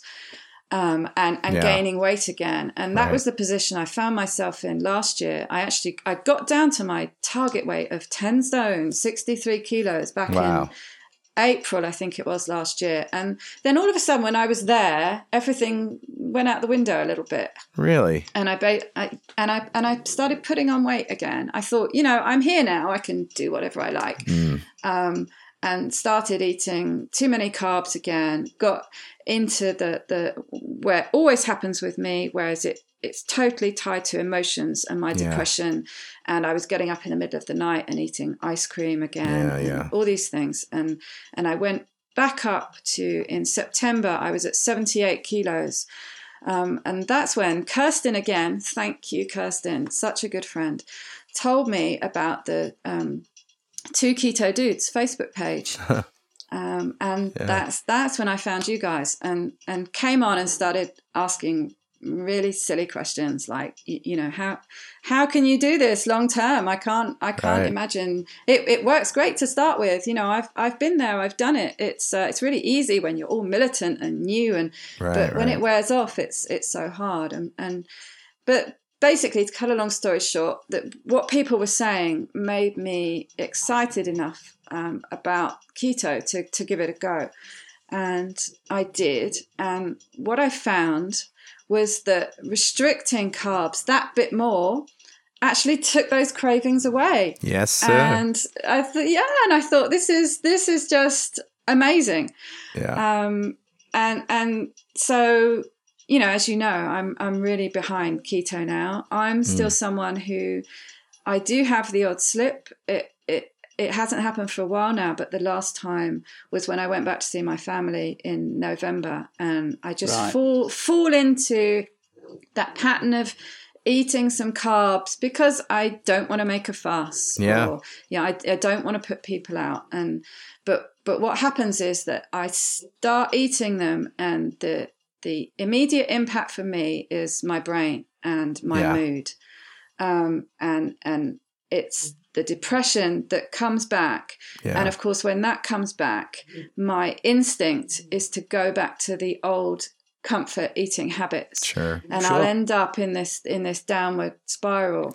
And now we have Um, our own but- comfort food. I think one of the things that has kept me on it so much has been my love of cooking and being able to explore all the different foods that we that we even talked about on this show. Um, I know I can if I'm I know I can have chicken parm if I want. I just got to make it with keto breadcrumbs. But Yeah. you know, I uh, No, that, I that- yeah. ne- I've never been deprived this whole journey, and I think people get to that place that you're that you're at, which is, you know, other people's feelings aren't worth my early death, Yeah. and it comes really Yeah, comes I- down to that. Yeah, and I've I've actually been seeing a counselor online for over a year now, and I you know I know that food and emotions are so tightly linked with me, and Mm. we've you know we've we've been working on this over time. Um, and I've really come to the place. In fact, I, I was talking to him about this on um, Friday with our last session, saying, you know what's weird?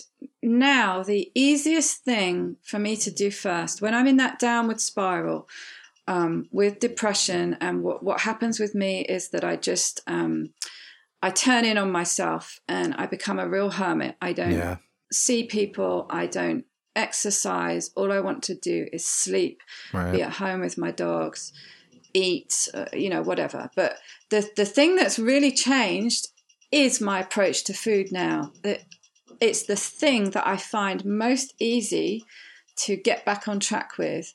Mm. One because I I know that it's going to have an impact straight away on the way I feel, but also because I love keto and just as you were saying, Carl, I I can make myself the delicious things. I can make myself alternatives to the kind of foods I used to like. Yeah, Um, and I can I can do them all keto now. But also the food and hunger and it, it doesn't have the same hold that it used to have on me. I can I mostly just eat one meal a day. Really, I, I just don't feel hungry. I don't. I'm losing that automatic, instinctive response to turn to food when when I feel miserable, and Yeah. I'm starting to. I'm starting to. You know, try different things. Uh, uh, When I when I last felt really bad, and a couple of weeks ago, when I I, I had this overwhelming pain, like a kind of pain that you have with a headache or something, but it was pain. I knew it was depression pain, and there was nothing I could do. There was no tablets I could take. There was no mm. food that actually I wanted to have. I didn't even want to go and eat a load of carbs. And I told myself, what you need to do is is get out there with your dogs, go and have a really long walk and it's not necessarily going to solve it and take it away, but it's it's really going to help. And it did. So I've started to find ways, different ways of of of dealing with that big emotional problem which I've always previously solved with food. And it's absolutely true what I say about the sleeve and keto being perfect partners. They, they go so well together because when you eat keto, not only do you feel better, not only do you have all the benefits that we all know about, but they work so well together because that restriction comes back. So for me, and, and Donna spoke about this, for me, the quantity of food is an issue as well. So when that restriction works again, I can now eat what I suppose I would refer to looking at friends and people who eat who have a fairly small appetite. So I can eat a reasonable amount, um, but it's nothing like the amount that I used to eat. I just used to eat, eat, eat. I love the fact that now I can hear what my body's telling me, and that really I attribute to keto more than the surgery. The surgery was something that would kick in. That mm. restriction mm. would kick in as, as an automatic response, but it's yeah. it's keto that has the, the sleeve took me so far.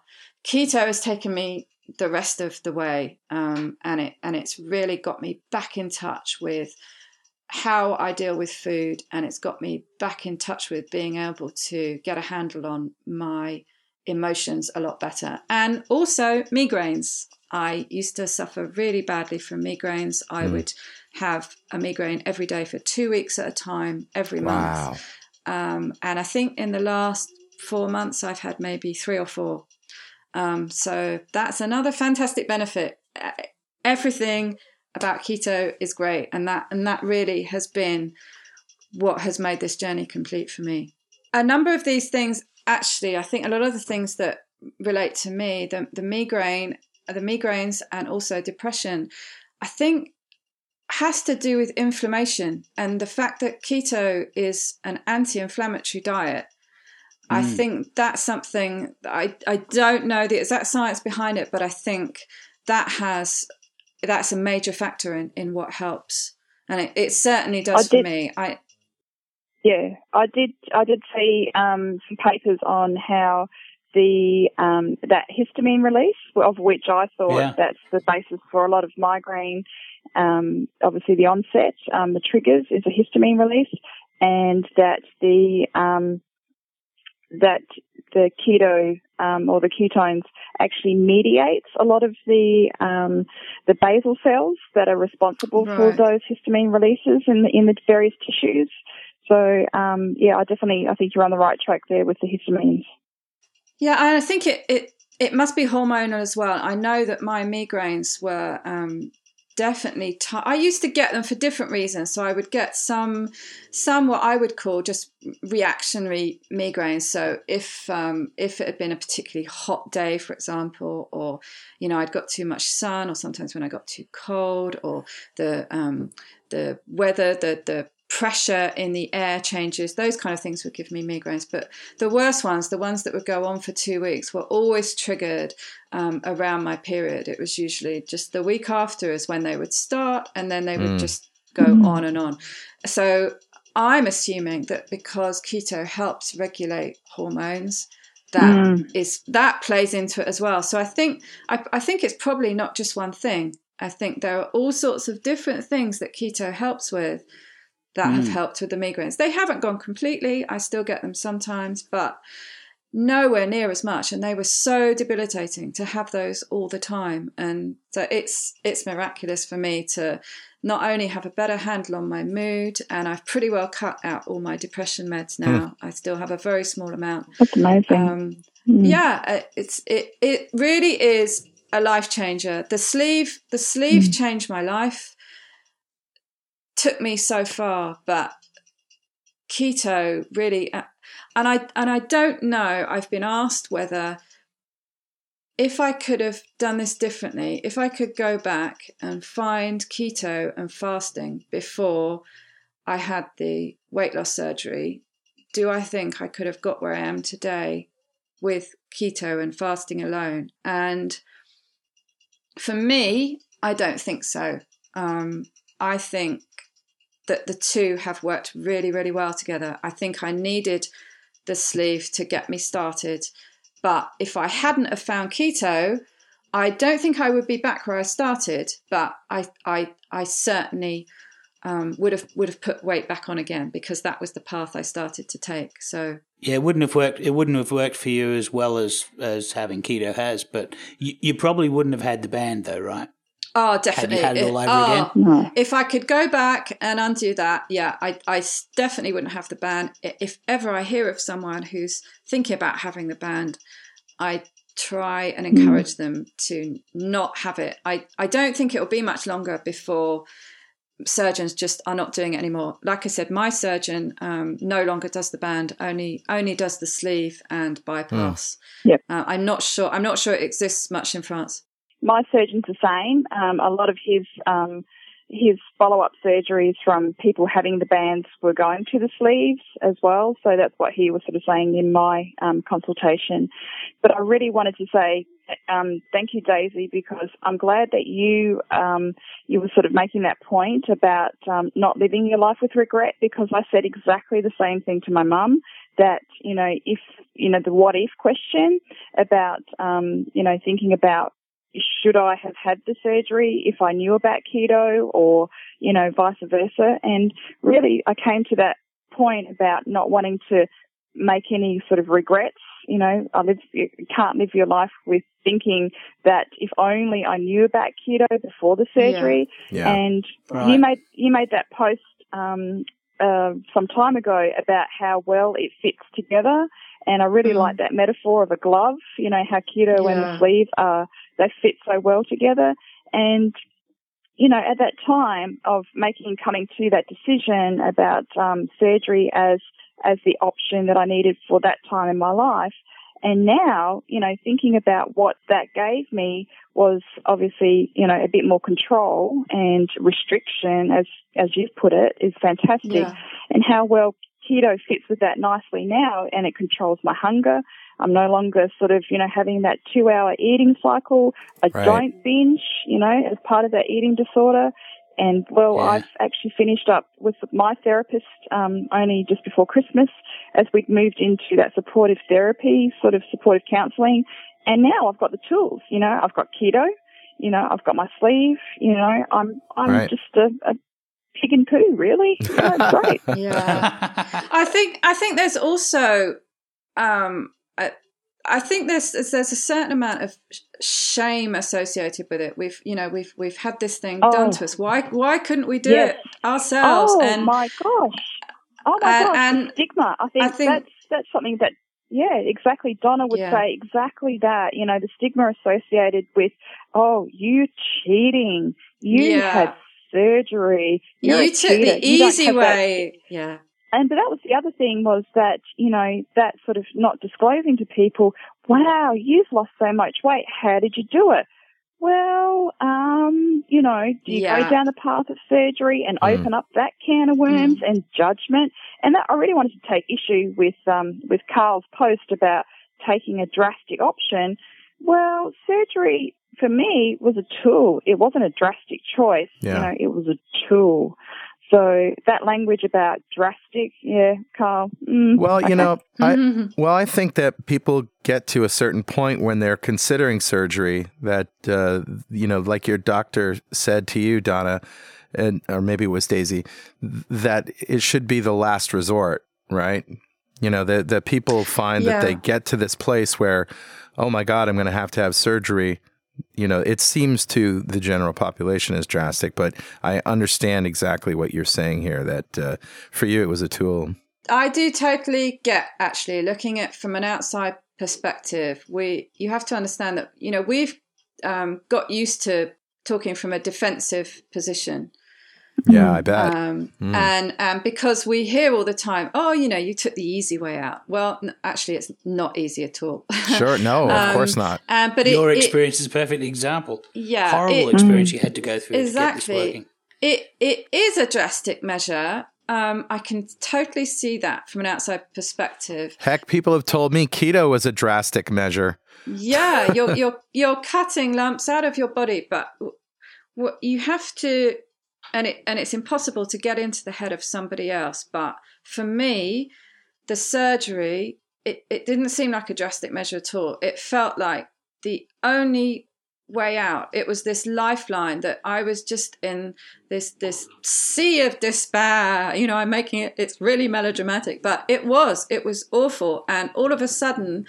I had this lifeline that maybe was going to change my life. And I don't think if someone had come to me, if I'd have met Carl at that point and he said, I've got this, you know, amazing way of eating, and I, I just don't think, A, I would have believed it because I tried so many different ways of eating that were all Yeah. heralded as a miraculous mm. Turnaround, life changer. Um, I don't think I would have believed it, and I don't think I would have given it enough of a chance because I've tried Yeah. so many things. I, I think I would have been one of the people who caved after a couple of weeks. Yeah. So I, I don't think it would have been a viable option for me at that point. But when I did find it, it felt like the right time for me to find it and really really use it for for my benefit. So i think you know these these things sometimes they just happen at the right time and you meet the right people. Like i found the weight loss surgery forums and kirsten came along and she created this massive pivot in my life towards low carb and then finding the the two keto dudes page and getting involved with you lot and becoming an mm-hmm. admin and getting into research and now you know having having my own facebook page with with all these amazing women and it's i just can't i can't I, if you'd have told me five years ago I'd be where I am now, I I wouldn't have believed you. So it's it's all fantastic. No, I mean, I feel that way too. And so remember, I'm biased. I, I'm actually a therapist, of course, and I work with bariatric patients. The biggest problem with medical interventions for obesity is they discount behavior. Mm-hmm. Right. And to be honest, even whether you're on a ketogenic diet or certain, no matter what, the most successful people, like I look at, for example, Richard and Carl, well, you guys have your stuff together. You know what I mean? In all aspects of your life. And you were able to make these lifestyle changes. Right. We were lucky. Well, you're also smart too, and it, there's an interesting correlation when we look at uh, obesity with socioeconomic status, but also education and the ability to access information. Right. And even a lot of people who get surgery have tried low carb and ketogenic diets, though. And I think so. It could be the surgery is certainly helpful, but it could also be a confound where the support you get in the surgical process is what makes it successful. Right. Yeah, hundred percent. And and for me, starting to see the therapist and really working on that aspect mm. of my life, that has also had a huge impact. And and I always I always say to people who are losing the weight, you've got to work on on that side of it at the same time. I've seen so many people who lose a huge amount of weight and they get there and they show their before and after pictures, which are amazing, but they say I can't see it. I can't see the difference. Mm. Or they or they or they say things like that that fat person is gone. I never want to be that person again. And I say, look, mm. that fat person that is the one who got you here today. She is the one who had the courage and the determination against all the odds, it seemed at that point, Yeah. to get you started on this journey that's got you here today. She is a really, really important part. She's of a your hero. life. and you, yeah, mm-hmm. you need to love her and you need to cherish her. And the more you start doing that, the more you will start seeing the changes and appreciating where you are now as well as where you were then. So it, it's you. Definitely, I totally agree with Donna that working on the mind is so important at the same time. I mean, that's that's one of my biggest criticism with surgery now, because to get surgery in the United States anyway, and to be informed about it, well, it's it's like a full time job in some ways, especially depending what surgery you're interested in. And you know, Daisy, you had said before you felt bad in a way that you sort of stumbled into things. but honestly, you made fewer mistakes than a lot of people I've Right. seen, even, you know, because you're obviously intelligent and well thought. Uh, you know, the things you do, you think out well, rather. Um, mostly on the internet, anyway. I'm Yeah, being I, but, yeah. uh, I certainly think about things. Yeah, probably Well, well, overthink. but but think about the average person doesn't know anything about biochemistry, doesn't know anything about Mm-hmm. anatomy, and I, like Louise, showed up at the surgeon's. The surgeon must think I'm a freaking crazy lady because I showed up with this binder with 400 pages of studies I Yep. printed out, annotated, Yep. took notes on, and I had a conversation not at his level because I'm not a surgeon, but the average person is like, okay, that's a good idea, okay. And a lot of people we don't encourage Sure. so I'm not saying you should question medical. Well, I guess I am actually. To some degree, you should always question surgery for any surgery. I mean, even if it's for cancer, you need to say, okay, what's the appropriate treatment? Let me get a second opinion just to see. That's right. Verification. That's all it is. Mm. No, It's absolutely. making sure the information is accurate. And the biggest problem we have with the medical and complex in the United States is we don't integrate that, you know, the questioning and the pursuit of knowledge for the sake of the self. But we also ignore the behavioral side of things. Yeah. And that's, I think, why a lot of people fail on, regardless of what diet they pick. I hate the word diet, but what way Right. of eating they pick, what surgery they pick. A lot of people don't succeed because we don't build in psychological support. So again, Yeah. I'm biased. Agreed. Because I am a therapist. I, I think it's totally true. I support that opinion 100%. That was an interesting um, question to my surgeon was about dietary sort of follow up, and he was absolutely um, not supportive of dietitians at all. He said, yeah, he was not very Really? complimentary of them all. Exactly. So he just basically handed me a um, a little like a side plate. Um, I don't know if it was some sort of product placement or or something that he was given from a sales rep. Um, he did yeah, he, which sort of basically was this is this is the size of portions that you need to eat. This is that's all you need to do. You can have your cake and eat it too, just less of it. So that's basically what what he said to me. That was my dietary um, nutrition follow up. I did actually go see a dietitian, a, another bariatric um, dietitian, and um, I'm not sure if he was sponsored by um, Donna. You'll get this, um, the bariatric um, supplements um, people. So he put me on Oh, to Jesus. those chewable, yeah, the, chew- the chewable tablets, um, multivitamins for um, post-bariatric um, patients as well. Yeah, so I'm still taking them. They're they're okay. So I'm. So yeah, that that was really my follow up. Louise, you can digest the capsules now. You actually don't need to uh, take those, but like you can take regular multivitamins.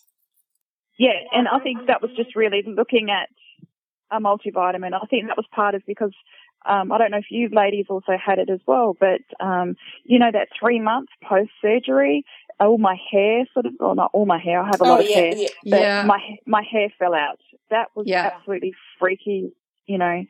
And the other point was about um, my gallbladder. Um, I ended up with um, an acute gallbladder attack, and I know Daisy, we had some Facebook communication as to why this was happening, and um, we were reading the the articles together about the um, increase in fat circulation and how That's that right. sort of yeah. caused obviously some gravel to, to form certainly in my gallbladder, which is obviously still an ongoing issue for me to manage, um, which I'll be following up as well. So Hilariously, even though I have lost over 450 pounds, I'm the one fat person who's never had a gallbladder issue.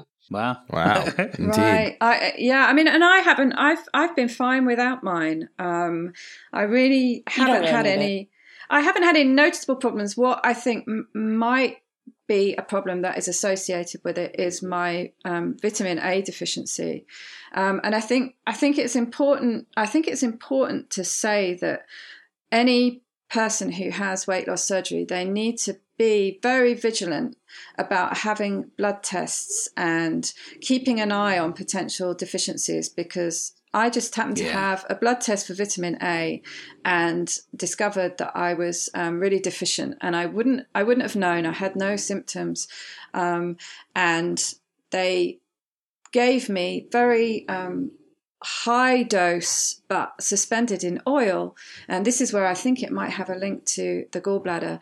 Um, that anything that's fat soluble it's the fat soluble vitamins that i have an issue with. And I ingested it orally. They also injected it, and I and I carried on getting deficient. And it was only when again Kirsten, thank you, told me to take dry form vitamin A, and so I self-medicated um, and got. I've now got my levels back within norms. And but that that's the other thing that I was just going to say about support. I mm. had I was given no no support no contacts mm. this whole support mm-hmm. this whole support network that i have and that i've i i created that myself you've I've, built I, yeah that's right. i found you yeah i found those people yeah. online and i've and i built it myself so i i really I wonder what's happening to all these people who have yes. been let go and who haven't had the wherewithal or whatever reasons, perhaps don't have good internet access, who haven't access these support groups. What's happening to them? mm-hmm. Mm-hmm. That worries me.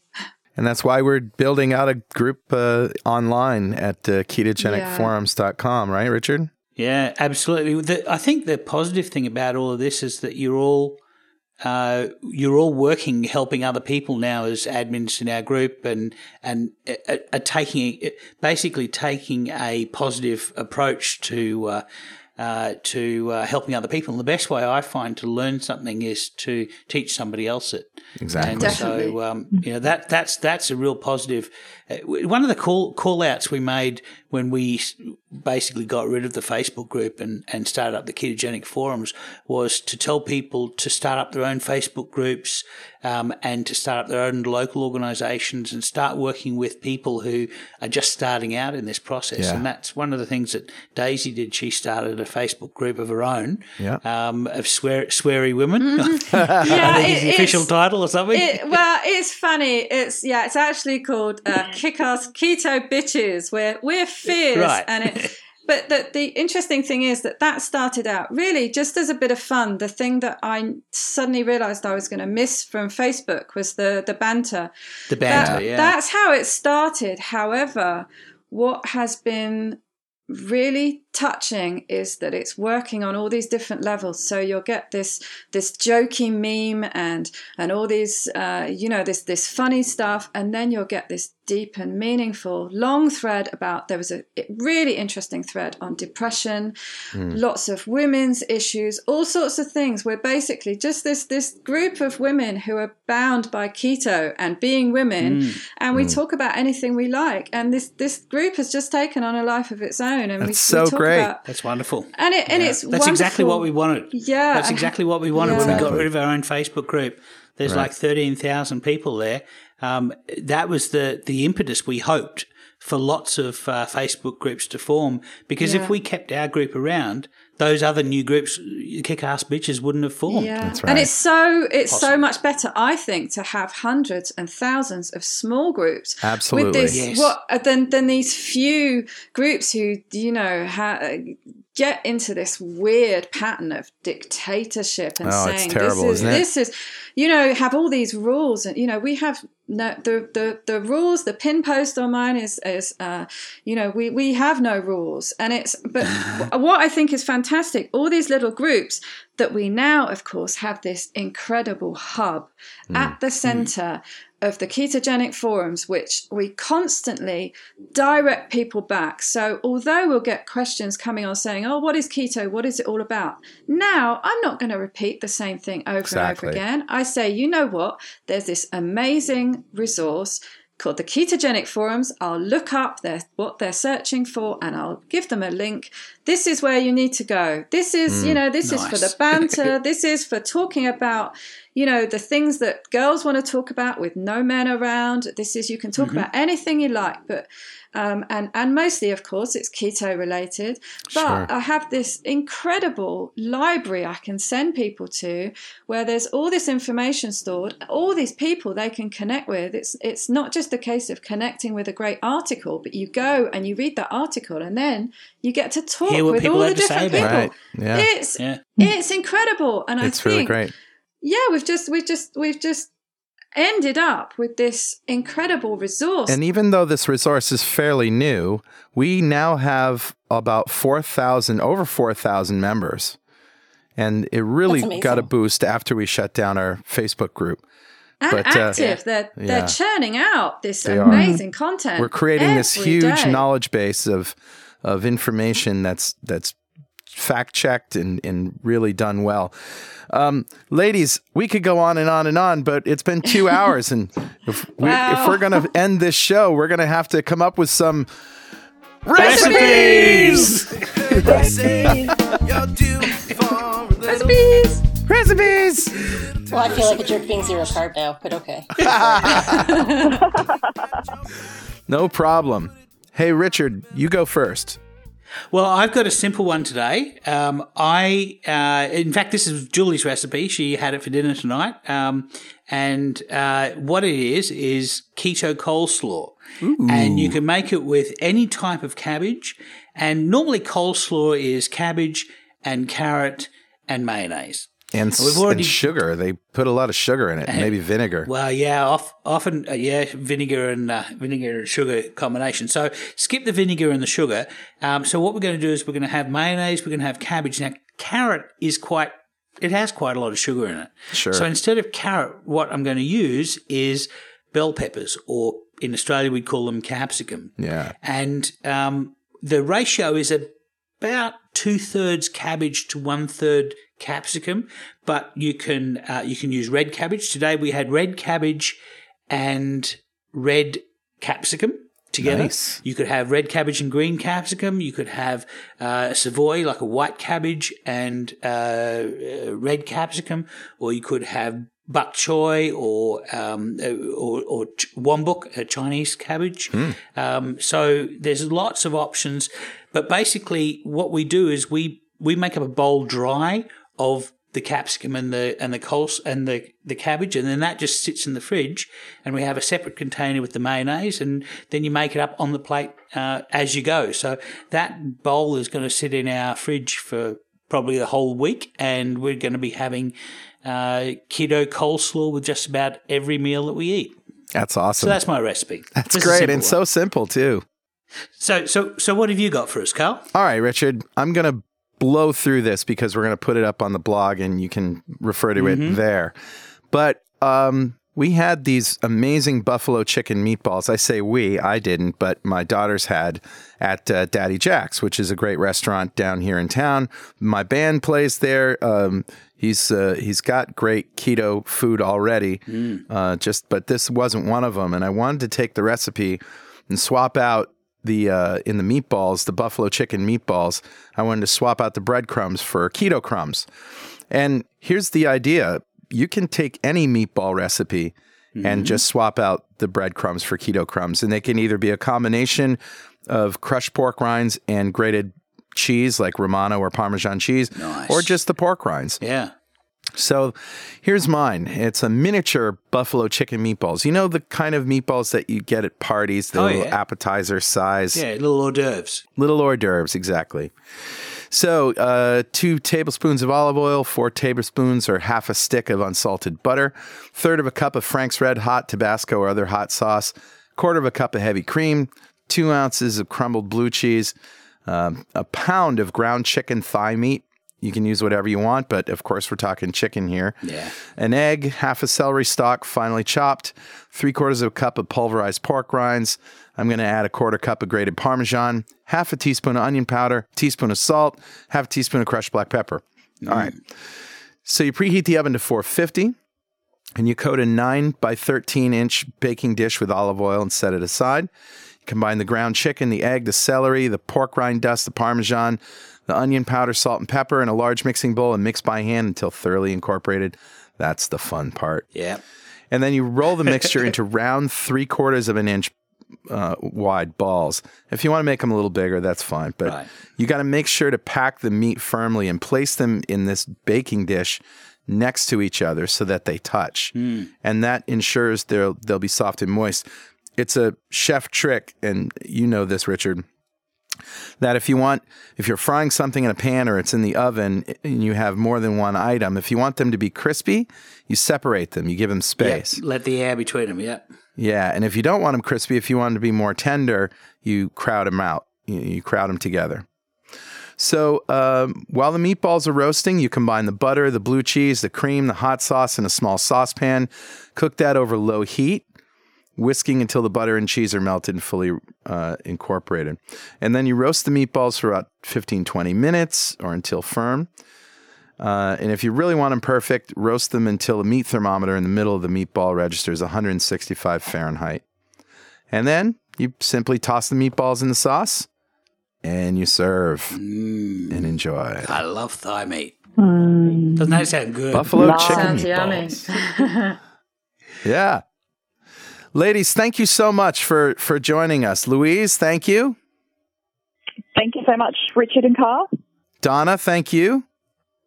Oh, and thank you guys for all your hard work. We really appreciate it very much. And Daisy, mm, of course. Definitely. Thank you so much, Daisy. Thank you. I've loved it. It's been fantastic. We are going to continue this conversation at www.ketogenicforums.com. Um, we have a category called uh, the Two Keto Dudes podcast, which is under resources, and I always publish the new show there. And we actually had a couple stories that were emailed into us, Deborah and Frank. And guys, I'm sorry we didn't get to you, but I'm urging you to post your stories as well here in this topic, and we will provide a link to that on the show notes. So there you go, Richard. That's a show. Yeah, awesome show. It was a long one, but uh, with three guests with three awesome stories, um, I think it's worthwhile going a little bit long every now and then. And the other good thing is this is our 52nd show, so that's Wow. a year. That's a year. Happy So- birthday. Happy birthday. Happy anniversary. Yeah. Happy first birthday to you and Carl. Ah, You're welcome. yeah. goo goo gaga. Thank you. Thank you. We're just getting started. We are just getting started. We've got a whole lot more that we Yeah. have planned for this uh, this little adventure of ours. Of course, if you have anything that you want to tell us, something we said wrong, something you don't agree with, or some more research that you found to support or refute anything that we've said, send it by email to dudes at 2ketodudes.com or post it on our website or on the ketogenic forums. Absolutely. And you can follow us on Twitter at 2 Keto Dudes, on Instagram mm-hmm. at 2 Keto Dudes. And of course, if you want to join our forum, it's www.ketogenicforums.com or forum.2keto.com. And if useless swag is your fancy, you know, oh, t shirts, coffee mugs, and other junk with keto sayings on them, head over to gear.2keto.com. And if you feel like supporting our podcast and our forums, hit the donate button on our website at www.2ketodudes.com or you can just go to donate.2keto.com. Absolutely. Okay, Richard, keep calm and keto on. You keep calm and keto on, Carl. Keep calm and keto on, ladies. Keep, Keep calm, calm, keto, keto on. All right, we'll see you next time on, On Two Two Keto Keto Dudes.